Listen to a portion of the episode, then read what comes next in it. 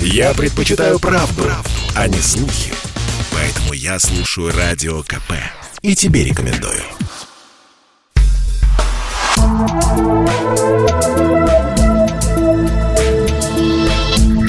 Просто космос.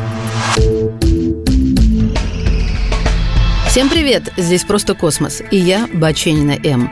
Тут и там встречаются любители поболтать о теории Большого Взрыва, о темной материи. Как не выглядеть космическим дурачком и не валиться на простейших истинах и фактах? Солнце горит. Нет, на самом деле оно не горит – оно светится. Можно подумать, что особой разницы нет, но горение – это химическая реакция, а свет, который испускает Солнце, является результатом ядерных реакций. А еще Солнце не желтое. Попросите ребенка, ну или взрослого, нарисовать Солнце. Результатом обязательно будет желтый круг. И правда, можно посмотреть на Солнце собственными глазами. Оно желтое.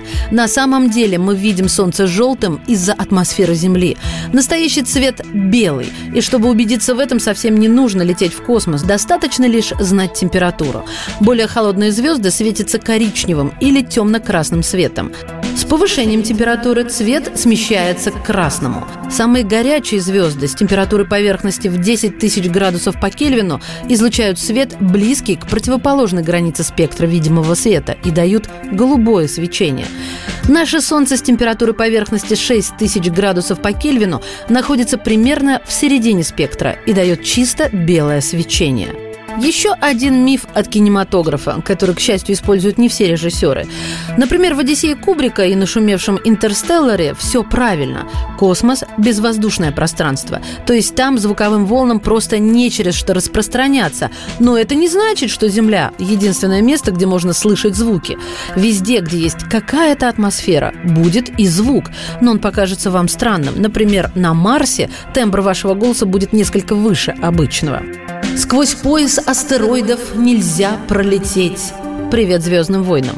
Там мы видели пояс астероидов как очень плотное скопление, пройти сквозь которое под силу лишь таким крутым пилотом, как и наш любимый Хан Соло.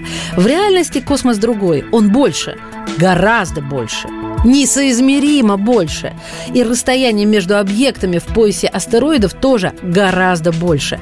По факту, чтобы пролететь через пояс и врезаться хоть в один астероид, нужно быть самым невезучим человеком во Вселенной. Для примера, можно обратиться к поясу астероидов в нашей системе.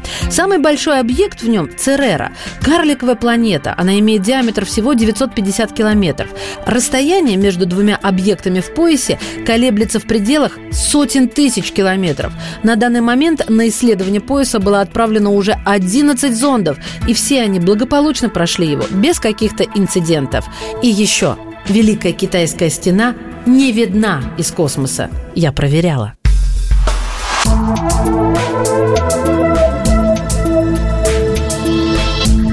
Просто космос.